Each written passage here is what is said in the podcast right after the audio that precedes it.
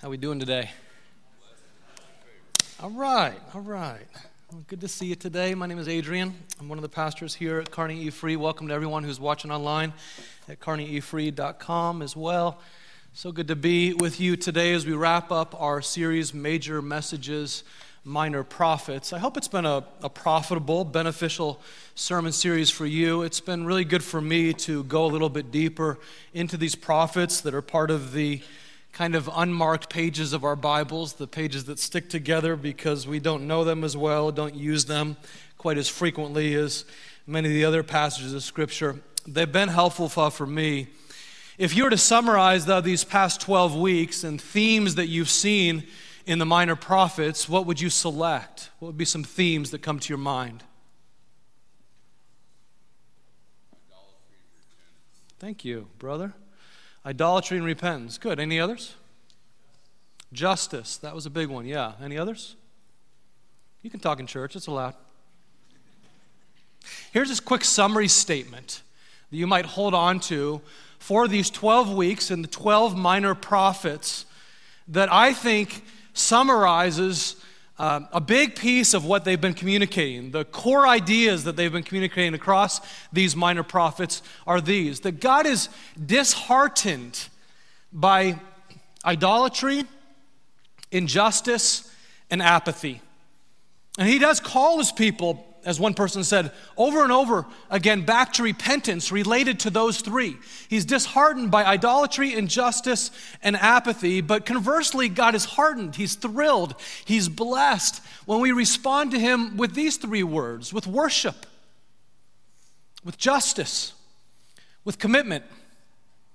And these same themes were hit on again and again in this series that God provided so greatly for His people, Israel and sometimes they worship, but oftentimes they fell into idolatry, where they made these little idols, these statues out of stone, and they chose to worship them. Or they chose to worship their money, as people are so wont to do today. They chose to worship other things less than the one who alone is God.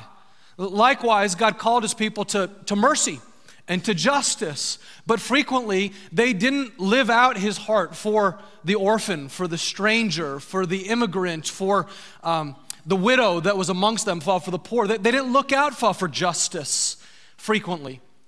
And finally, he called his people to commitment. But oftentimes, instead of commitment, what we saw throughout the minor prophets was people are kind of given to an attitude that says, like, whatever, right? That's true back then, and it's true for us today. And this morning, in our final message uh, from the prophet Malachi, Malachi is going to hit on that final theme once again the theme of apathy uh, versus the theme of commitment. Here's the big idea uh, from Malachi's message that I hope you can take home with you today. It goes like this Apathy assaults our priorities. Say that with me. Apathy assaults our priorities. It does. It assaults our primary relationships. We tend to think of apathy as something that affects us in small ways, like it's a laziness that results in a little bit too much time on the La-Z-Boy chair, or cutting corners on one's chores, or spending a little bit too much time in front of the television, or eating too many Doritos. That's laziness. That's apathy. It's kind of this, eh, whatever attitude, but it really doesn't hurt people that much. What the Bible says it says something different, that apathy is way deeper than that. Malachi is going to say that apathy assaults our priorities, it assaults our, our primary relationships. The word Malachi means my messenger. And I invite you to turn to Malachi right now it's really easy to get to. All you need to do is go to the New Testament, Matthew. And once you get to Matthew in the New Testament, you just turn back a couple pages. And these are the final words of the Old Testament, the final prophetic language given to the people before Jesus entered time and space. Here's the setting Haggai and Zechariah, who we've talked about the past couple Sundays, Sundays have already rebuilt the temple. That was 100 years ago. They did that huge effort to rebuild the temple that had been destroyed those centuries before. Zechariah excuse me, after Zechariah came Nehemiah, and Nehemiah entered in and he repaired the walls around the city. And back in that day, cities had walls to protect them from foreign armies. That's already been done for 70 years. And for some hundred years now, the people of Israel have been welcomed back into their homeland by the people of Persia who are ruling over them. This should be a season of relative peace and prosperity for the people of Israel because Babylon is no more. Okay, all the terrible things that Babylon did to Israel, they're gone. Assyria, which assaulted Israel and pillaged the northern kingdom, they're gone. They have more liberty right now under the Persians and freedom to return home and rebuild their temple and rebuild the walls, more liberty than they have had in centuries. Things should be going really well for this nation. But instead, they kind of drift, drift into a comfort coma of sorts.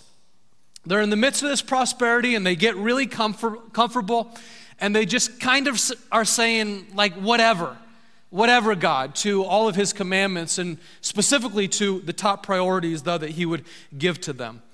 Uh, I want to tell you here at the front of this message that Malachi delivers a pretty tough message. The book of Malachi is not easy. And so we're going to open it up and we're going to study it and we're going to say, Speak, God, for I, your servant, am listening, understanding that these are difficult words for us to apply in our context today. Most of Malachi is statements like this Thus saith the Lord, says the Lord Almighty. So here's a prophet who's been inspired by God to write down these words, Thus saith the Lord, again and again throughout Malachi. Now, oftentimes, as God speaks to the people in Malachi, they have a number of questions to ask God about the things that He's saying. And they're not the kind of questions that say, Well, thank you very much, Father God, for your kind instruction. Can you tell me a little bit more, please? They're the kind of questions that say, Eh, I want to figure out a way to get out of this. They're like these sarcastic questions that the people respond with that look for a way out of God's commands. Let me give you a couple examples. Malachi 1, verse 2. Says, I have loved you, says the Lord, but you ask, How have you loved us? Okay, next example, verse 6. It is your priests who show contempt for my name, but you ask, How have we shown contempt for your name? How do you like my really annoying, sarcastic voice? I've been working on that all week. Chapter 3. Look a couple other examples, chapter 3. Chapter 3, verse 7. Return to me, and I will return to you, says the Lord Almighty. Pretty obvious statement, right? Return to me, and I will, re- uh, and I will return to you. But you ask, how are we to return?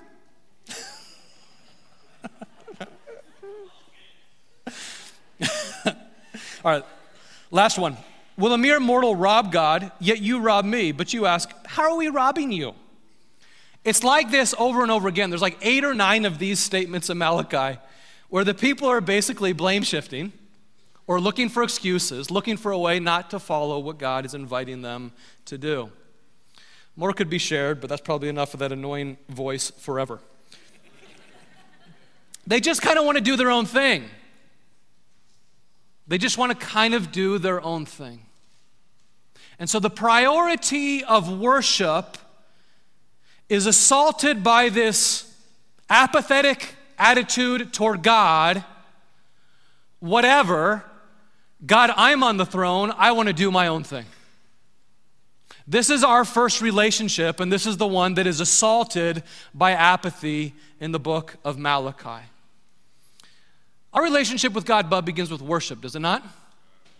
Like the very first commandment, though, that's given to us as Christ followers goes like this You are to love the Lord your God with all. Does it say some or does it say all? You are to love the Lord your God with all of your heart, with all of your soul, with all of your mind, with all of your strength. You give yourself fully to God because He has given all of Himself in Jesus Christ for you. He has given himself completely to us, and so our natural response would be, would be to say, God, you are Lord, you are sovereign, you are good, and I give myself to you in response. That is worship. Worship arises from this single fact that He is creator, we are, we're the created, we're creation. Did you go outside early this morning? Wow. Stunning.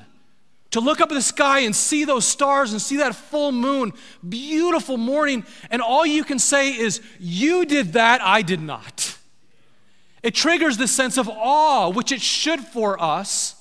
Very close to the heart of God is an appropriate worship because He is creator and we are not. We are creation. And likewise, now number two, He is the redeemer and we are the, we're the redeemed. So we can't redeem ourselves when we do something wrong, right? Like if you go before a court of law and say, I can redeem myself by these good things that I do, the judge will throw you out of court. But you go before the judge of heaven and Jesus says, I give myself for you. God says, I give my son for you. I redeem you by my son. These are reasons that we worship. He is creator, He is redeemer. We are the created, we are redeemed. It just flows logically that we would worship our creator, understanding that we are not that. In the Old Testament, there's this sacrifice system, going back to Malachi here, there's a sacrifice system that provided temporary atonement and forgiveness for the ways that the people of Israel had trespassed the standards of their God. And they would bring these sacrifices of atonement to God at the temple for two different reasons. One, to say, I have missed the mark and I need to be forgiven by you, O God. And number two, to say, Thank you, God, for all that you have given me. I give it all back to you. And so I'm going to give you a passage here. We're going to look at a passage on the Day of Atonement. It's called Yom Kippur in the Hebrew calendar. And on Yom Kippur, what the people would do is they would bring a spotless lamb. So maybe a large family of eight would bring one spotless lamb to the temple, the very first and the best of all that they have produced, and give it as worship to God. To say, God, we have missed the mark and we need your forgiveness. And that would be sacrificed for the forgiveness of sins, the temporary forgiveness of sins, and also then eaten by the people in a great feast as they come together and they remember the ways that God has provided for them. Now, if a family couldn't afford that, such as a very well known family by the name of Mary and Joseph a few hundred years later, they would just bring two turtle doves or two little pigeons if they couldn't afford a lamb. And they were most welcome at the temple for the worship, and God received that offering as well. But listen here to what the people of Israel are doing instead, verse 6 of chapter 1. A son honors his father, and a servant his master. If I am a father, where is the honor due to me? If I am a master, where is the respect due to me? Says the Lord Almighty, the creator of all. It is you priests who show contempt for my name. But you ask, How have we shown contempt for your name? By offering defiled food on my altar. But you ask, How have we defiled you? Again, it goes on and on. By saying that the Lord's table is contemptible. When you offer blind animals for sacrifice, is that not wrong? When you sacrifice lame or diseased animals, is that not wrong? Try offering them to your governor. Would he be pleased with you? Would he accept you? Says the Lord God Almighty. So, again, if you're new here, I just want to say that this whole sacrifice system now that I was just talking about was fulfilled by Jesus. Okay, it's not practiced anymore. Jesus was the last and the final sacrifice who takes away the transgressions of the world. Maybe you've heard this statement that he is the Lamb of God. So, all of those lambs were forerunners, they were pointers to the Lamb of God who would fulfill all of the sacrifice system. But the point here, for our purposes this morning from Malachi is this God commanded them to bring their very best to worship, but they chose instead to bring the leftovers. That's what they're doing. Okay, we understand, God, that you have given us everything that we have. You are creator, we are created. You are redeemer, we are redeemed, but we're going to give you the leftovers. They're bringing their leftovers to God. It raises the question for me Am I bringing my very best to God when I come to worship? Perhaps that's a good question for you to ask. Are you bringing your very best to God when you come to worship? Are you bringing your very best to God when you worship God through your work on Monday morning as well? You come to church on Sunday morning, and it's a good thing to ask Am I just mouthing these words from these songs, or am I singing them because I believe them? When I come to church on the first Sunday of the month and I take communion, do I take a moment to reflect upon the great mercy and kindness of God to forgive me? And then I worship out of that. When I set up my gift, uh, we give through our online portal and we know it comes out on a certain day of the month. Do I pause on that day of the month and say, God, this is for you? You have given me 100%, and I give a portion back to you today, acknowledging you as the one who has given me all that I have. I worship you with my tithe. I worship you well with my offering. What an honor it is to give back to the one who has given me all that I have. This is worship. You flip over to chapter 3, and you'll see another way that the people of Malachi of his day are failing to do this. They'll look at verse 6. It happened with the sacrifices they're bringing, and it also co- happens with the offerings, the financial gifts that they're bringing to the temple. Chapter 3, verse 6 I, the Lord, do not change. Oh, thank you, God, that you do not change. So you, the descendants of Jacob, are not destroyed. Ever since the time of your ancestors, you have turned away from my decrees and have not kept them. Return to me, and I promise I will return to you, says the Lord Almighty. But you ask, How are we to return? Insert annoying voice. Will a mere mortal rob God? Yet you rob me. But you ask, How are we robbing you? In tithes and offerings. You are under a curse, your whole nation, because you are robbing me. Bring the whole tithe into the storehouse, that there may be food in my house. Test me in this, says the Lord God Almighty, and see if I will not throw open the floodgates of heaven and pour out so much blessing that there's not even room enough to store it all. Wow. I mean, what he's saying here is you trust God with all that he's given you, and he will take care of you. You trust God with what He's given you, and He promises even to multiply that. Now, there's not a promise. I don't have any guarantee that He's going to multiply that financially. He might, but if you trust Him with your wealth, He will multiply blessings in your life in one way or another.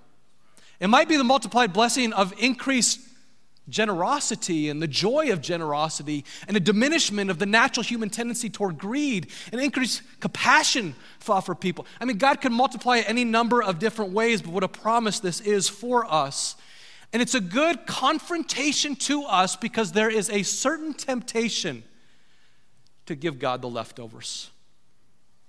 It reminds me of a missionary story. My wife had a friend in college who was from a missionary family, and she has a lot of missionaries in her family as well. And so they were sharing stories about back and forth. And the, this young man grew up as a missionary kid in Japan. And they were talking the, this particular day about some of the different kinds of gifts or uh, packages that they would get from supporters who cared for them and, and sent little gifts to them. And there was uh, one time, kind of the kicker for, this man and his family, and a story that they would look back and laugh on a lot was a family was so concerned about the, these missionaries and thought they were so poor that, um, that they sent this family over in Japan a collection of used tea bags. Yeah, insert gasp, right? Like the idea well, they're so poor, they'll be happy with these tea bags that we used, and they can steep them a second time, and they can use them a second time. Our little offering to them and our little offering to God. Now, that's embarrassing. But, like, why is it that even today food banks have to advertise uh, do not give us food that it's expired? Right? Food banks have to advertise that. No expired food. Why is it that sometimes at the soup kitchen they just serve slop instead of really good stuff? Because there is this temptation in the heart of every man and woman to give to me and mine a ribeye steak and give like the leftover grizzle and fat to God and the poor. And so God inserts the tithe as a correction to that temptation. And the tithe is a 10% of one's income that one would set apart as the first portion of one's income and say, God, all that I have is from you, and I give back this portion to your purposes in the world. And you read right there in Malachi that it was going to build up the storehouse such that the people would have enough food to care for those that were hungry and it provided for the ministries that were happening in the temple and provided for, the priests. And when you choose to bring an offering here in this place, you got to know that that provides for discipling of students and our various group ministries and our storehouse ministry and our men in action ministry, which works with widows and orphans, the fatherless, single parents, all these kinds of things that God commands us to do and also helps us keep the lights on in this wonderful building. Amen? Like all of those things. And so when we give, we say, it's not a have to, it's a get to. I get to give out of all God has given me back to His great purposes in my church that feeds me and through my church to the broader community. And what I've just found over the years is giving more to what God wants done in the world is a lot more enjoyable than another pair of Nikes. It just is. Like, I mean, the cultural Mores is just get more stuff, but more stuff gets really, really boring. And moth and rust destroy, and thieves break in and steal. And so God reminds us to set aside for his purposes in the world, which do not rust or are not destroyed. There might be a time, I, I want you to know, there might be a time in your life that you're not able to set aside a, a tithe, a 10%. Maybe you're going between jobs or you've had a relational problem of some kind, there's been a divorce, whatever it might be, and you're just not able to do that. I think there's grace for that. I really do. I, I want you to hear me. I believe there's grace for that. I think there's a reason Jesus only speaks to tithe implicitly on one occasion. I think it's a really good starting point for great generosity, but I think there's grace if you can't do that right now. What I would encourage you to do is say, God, you have given me everything, and I worship you with all that you have given me, and I choose to start with a small percentage. And I grow from there, starting with the church that feeds me, and then toward whatever other charities or missions enterprises that the Lord is leading you to get involved with. But the bottom line is, we do not give God the leftovers, we give him our first fruits. Because worship is essentially this all of me for all of God's glory. Would you say that with me? All of me for all of God's glory. That's what worship is. It's all of me for all of God's glory. And so we resist the ritual of worship. We resist going through the motions. And instead we say, God, you are creator and redeemer. And so I choose to actively engage in worship with you. You made me. You did a great job, by the way. God did a great job making you all and we choose to worship him with all that he's made. Okay, I got to move on. Number two, the second area that's assaulted by apathy is our marriages. And Malachi is going to address here in chapter 2 the issue of divorce. And as he addresses the issue of divorce, I want to speak really, really tenderly here, but I hope to speak really clearly as well because I know that there's nothing, there's few things that are more painful for, for someone to go through than the pain of divorce. And uh, divorce is like a death. And in some cases, for some people, divorce is worse than a death. The grief of a divorce can be even worse than death. And so I want to be very tender as I speak about this. And I want you to know that if you came to me and if you were divorced, I would treat you with the same sympathy and compassion as I would treat someone who just lost their mother. I'd meet you right where you are and greet you with compassion. And there is no unforgivable sin except for perpetual unbelief. Okay, divorce is not the unfor- unforgivable sin. So if you've been divorced, I'm not trying to shame you in any way either. But I do want to speak for a moment, as the Bible speaks here, about what God's word tells us related to divorce and how it speaks very strongly. A little bit of history is in order. It was much easier for pastors to speak about divorce prior to 1970 and then in the first several years after 1970. Because prior to 1970 in the United States, we did not have something on our books in America called no fault divorce. It was very difficult to get divorced prior to 1970 in the United States. But then in 1970, Governor Ronald Reagan over in, California um, gave approval for the very first time to no fault divorce.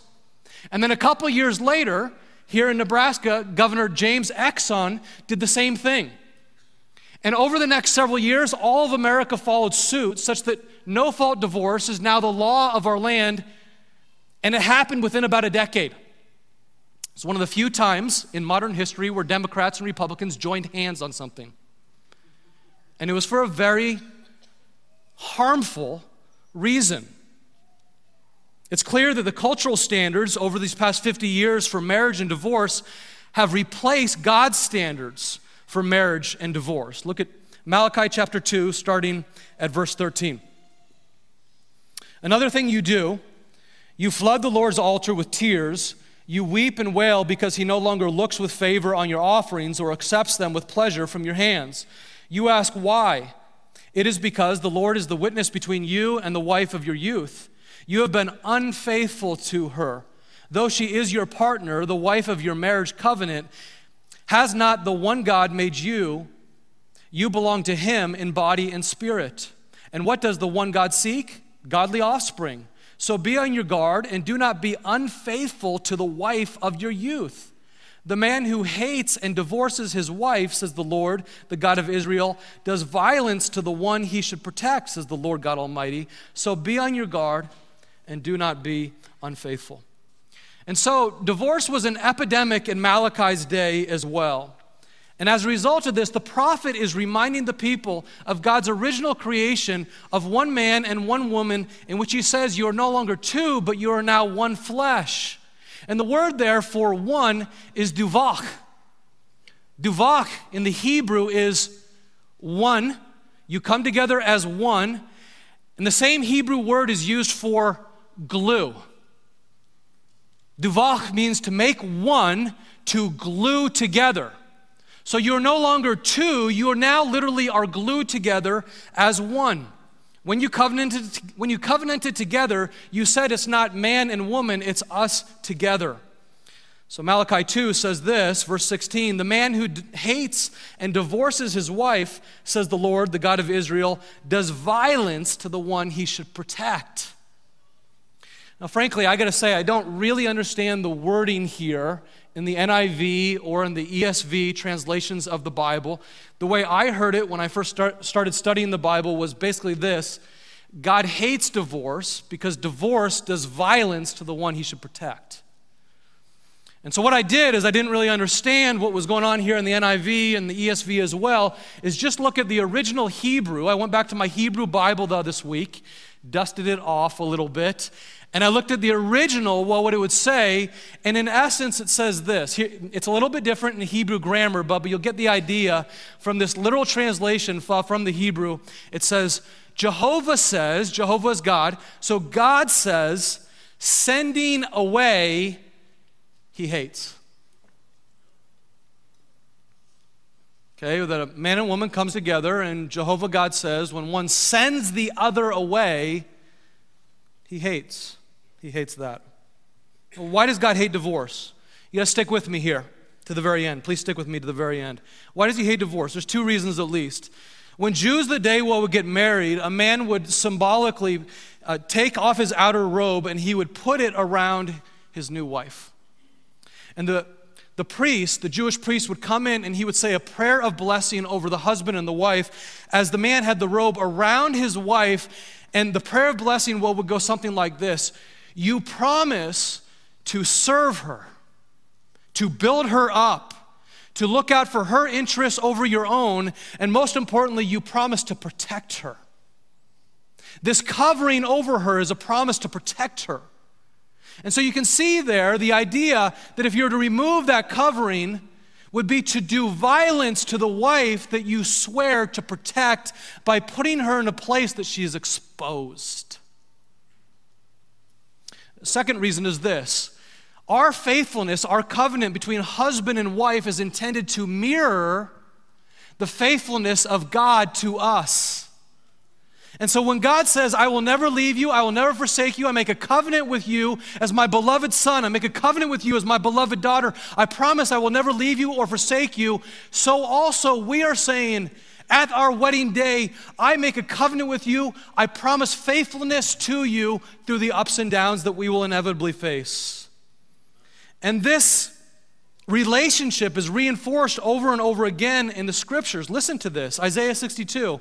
As a young man marries a young woman, so your builder will marry you. Who's the builder? Okay, it's like we're wedded to God in covenant. And much in the same way, a bridegroom rejoices over his bride, so the Lord will rejoice over you.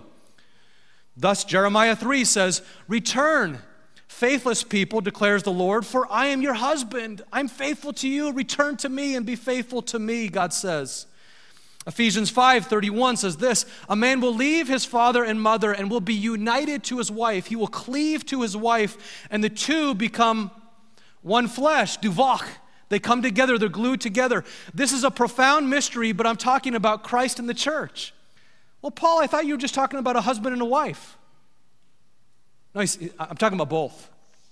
I'm talking about both. Much in the same way as Christ is covenanted with his very imperfect bride, the church, and promises faithfulness to her, so a husband and wife come together in spite of their imperfections, they promise faithfulness to one another. We mirror that covenant.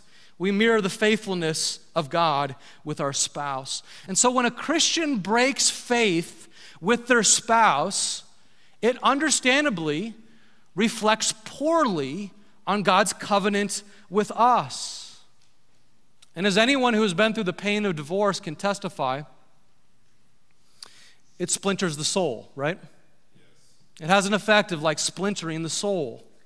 I've given this illustration one time before, but it was a few years ago, so I'm sure you've forgotten it. Um, part of being a pastor. but you know, you got these two pieces of wood, and you really can't tell where one ends and the other one begins unless you look really, really carefully. And that's what God has in mind when the husband and wife come together. They're still two people, but they come together as one. And you're not really sure where one ends and the other one begins. They're just one. There's this covering, this robe of protection around them together. Duvach, glued together. And if you break this, you can't see it very well, but what I see is splinters fall from this piece of wood that are on this piece of wood. And splinters fell from this one that are on this, which is a portrait, again, with that imagery of glue, of exactly what people go through when they endure the pain of divorce. It's a splintering of my soul, a breaking apart of the one that I had covenanted together with. Now, I, I know there's probably some that are saying to me right now, I, I get all that, Adrian, but I'm just not happy anymore. And I get that, and I have sympathy for that. But God's desire is not to make you happy through your marriage. That's actually not his goal. That's a nice byproduct. But his goal is your holiness. His goal is to use marriage to help sanctify you, to make you more like Christ, to help you become more and more holy. And if you aim at happiness, you will leave when you're no longer happy. And then you'll find someone else, and eventually you won't be happy there either. But if you aim at holiness, eventually, over time, happiness will likely follow. You start with holiness, which is God's intention, as opposed to happiness, which is the world's intention. And after you aim at happiness, after you aim, excuse me, at holiness over the course of time, again, eventually you get happiness, and more importantly, you get legacy. Legacy builds. Okay, I get that, Adrian, but we're just not compatible anymore. Once we were compatible, but now, all these years later, we are not compatible anymore. To which I just want to say, is anyone compatible fully all the time for 50 years? No, nobody is. Like, we all have these moments where we're at friction with each other, we're grinding with each other, we're incompatible with each other. And it's Hollywood, not the Bible, that says someone else is always simpatico with you. No, they're not. They don't complete you. God alone completes you. Plus, beyond that, why would you take your cues from Hollywood? They're all divorced. Like, don't do that. Take your cues from the Bible, pursue holiness, and then happiness will follow. Yeah, yeah. Friends, God intends to complete you, not another person. You go to God and you get your completion for Him and then another person eventually, slowly over the time, will learn to complement you and vice versa. You, you see, I married my opposite. Y- y- y'all got to pray for Susie. She married her opposite. Did anyone else in this room marry their opposite? Just raise your hand. You can admit. I Like your, your spouse already knows. Your spouse already knows. okay, I married my opposite. Susie is quieter. I'm not. Susie's reserved. I'm pretty driven. Susie's really beautiful. You get to look at this. uh, like, we come from very different backgrounds. She's Indian. I come from like a typical Caucasian American mix. Okay, those ethnic differences are significant in marriage, I'll tell you. They're a blessing. They've brought us together in beautiful ways, but they're challenged. You, have to work through them. I came from a wonderful, independent family. My beloved parents are here right now, and I'm so grateful for them.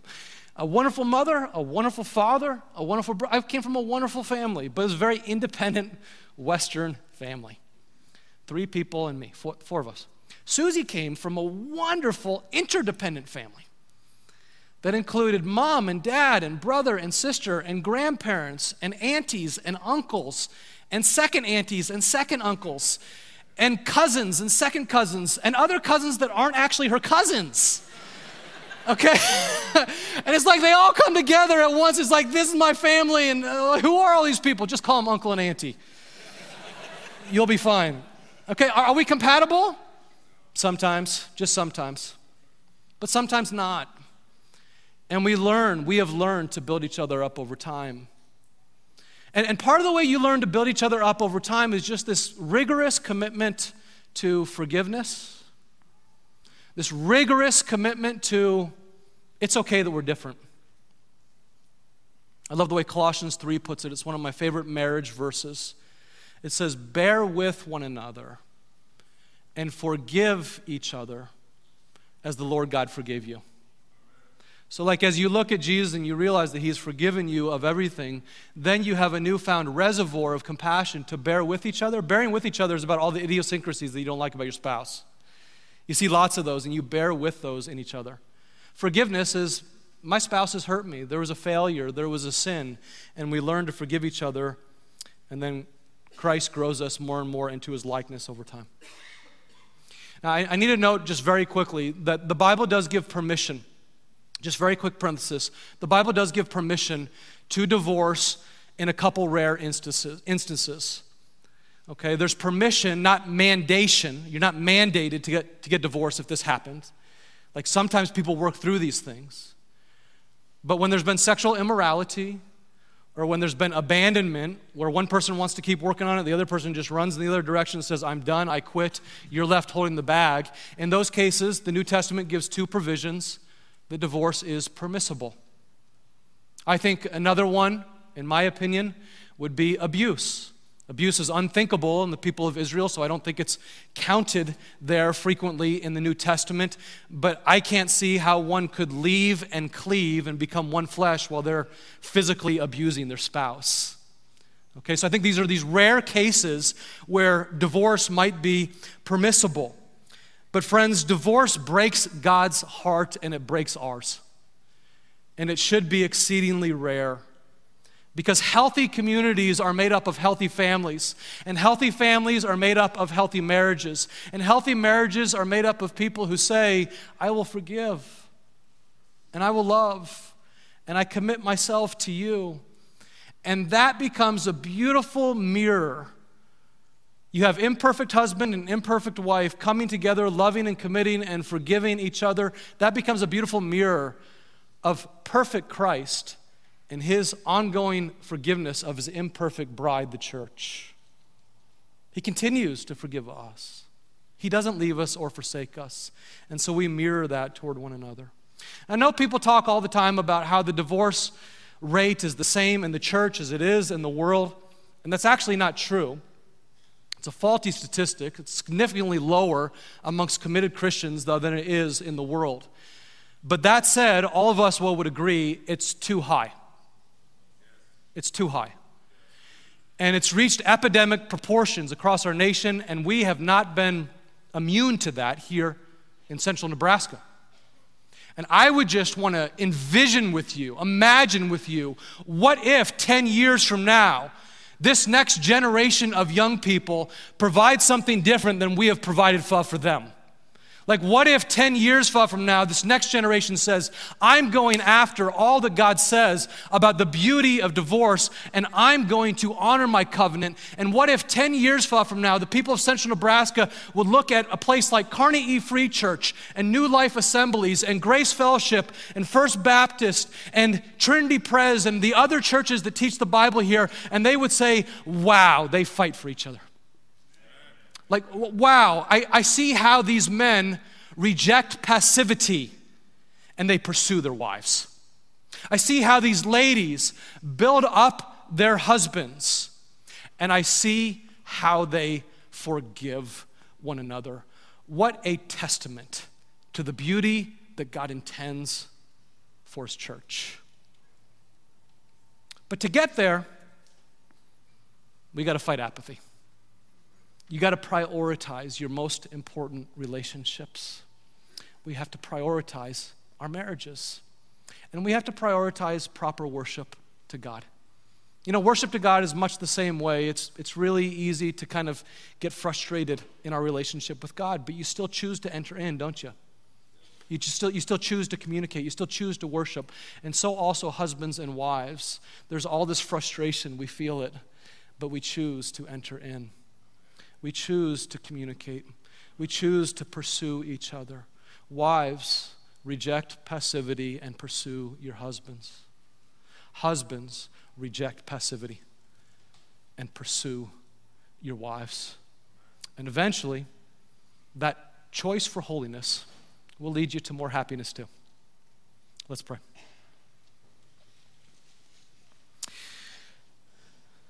Gracious Father, I'm so thankful for your faithfulness. I'm so thankful that as we think a little bit about the standards all around us in the broader culture, we can also at the same time look at the scriptures and see, I, the Lord, the God of heaven, does not change. And your character is always good and your standards are always high. And as we come to the scriptures, we can see once again what you intend for us. And we just confess, Lord, that it's sometimes really, really hard to exit the radar screen of this cultural thinking and enter, enter the radar screen of our God. But we want to be on the radar screen of our God and all that you expect of us, all that you command to us relative to our worship. That we would say, All of me for your glory, O God. I give myself to you fully this week. I sing to you because you're good. I sing to you because you're worthy. And we would say, Yes, Marriage is hard at times. And maybe your marriage today is even on the rocks a little bit, and you just say today, I've now heard the word of God. I've now heard what the scriptures say, and so I commit myself to pursuing my husband. I commit myself to pursuing my bride. And maybe you've had divorce in your past, and I'm not trying to make you feel guilty in any way. You cannot put the toothpaste back in the tube. I recognize that. You can't do that. But what you can do is say, I now know God's standards. And I'm not going to feel shame about the past. That's not what I'm trying to get at. I'm not going to feel false guilt related to permissible divorce. But I am going to say, this is the way I want it from this day forward. This is how I'm going to teach it to my kids. This is how I'm going to treat my marriage even when it's really hard. Father, our deep desire in this place is that we would mirror your covenant faithfulness to us. That a watching world around us would say, wow, there's something different about them. And that you would lead us to the holiness of God as we grow through the pain and the triumph and the beauty of marriage. We love you, Lord. We thank you that you're never done working with us. You never quit on us. You never stop working. And for that, we give you glory. In Jesus' mighty name, God's people say, Amen. Amen.